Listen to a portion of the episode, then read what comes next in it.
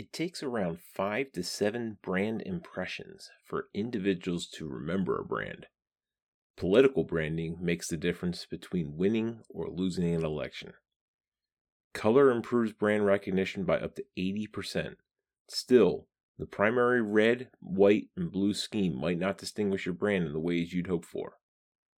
You've worked hard on your campaign. You deserve to know what makes a strong political brand design. Effective political campaign branding starts with some kind of SWOT analysis. SWOT stands for strengths, weaknesses, opportunities, and threats. It involves documenting internal and external factors to determine a working brand strategy. Strengths are an internal factor that include positive traits such as expertise, accomplishments, skills, values, and more. Weaknesses, also internal, are factors you control but must improve upon. Opportunities are the external happenings that work to your campaign's advantage. They consist of anything from current events and legal situations to economic factors. Threats are anything external that risks or creates obstacles for your brand. They include economic downturns, government regulations, or anything else that compromises your campaign. Color makes or breaks your campaign branding. The best brand colors will reflect you as a candidate. Studying color psychology and marketing gives you an insight into which colors to choose. Non traditional candidates should choose non traditional colors. Deviating from the traditional flag color scheme made Alexandria Ocasio Cortez's brand design stand out more with purple and yellow. After all, she markets herself as a political outsider.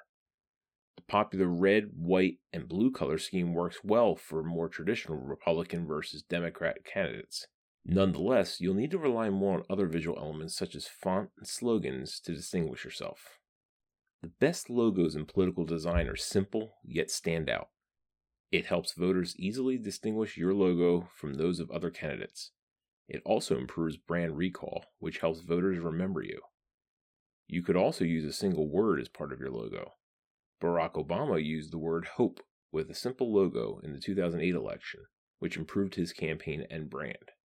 Promotional products advertise your campaign whenever someone wears or uses one. Brand building with promotional products in the political world involves printing your name or slogan on products, then giving them out and or selling them. The most famous modern example of effective branding is Donald Trump's red Make America Great Again hats. Brevity equals catchiness. Printing your first name on hats with your brand colors reflects that you're a forward thinking candidate. Think of Bernie Sanders' 2016 campaign. Republican politicians stick to last names. As candidates, Republican men are more likely to emphasize their last names than Democrat women. Jeb Bush tried to emphasize his first name with the Jeb Bush campaign and failed.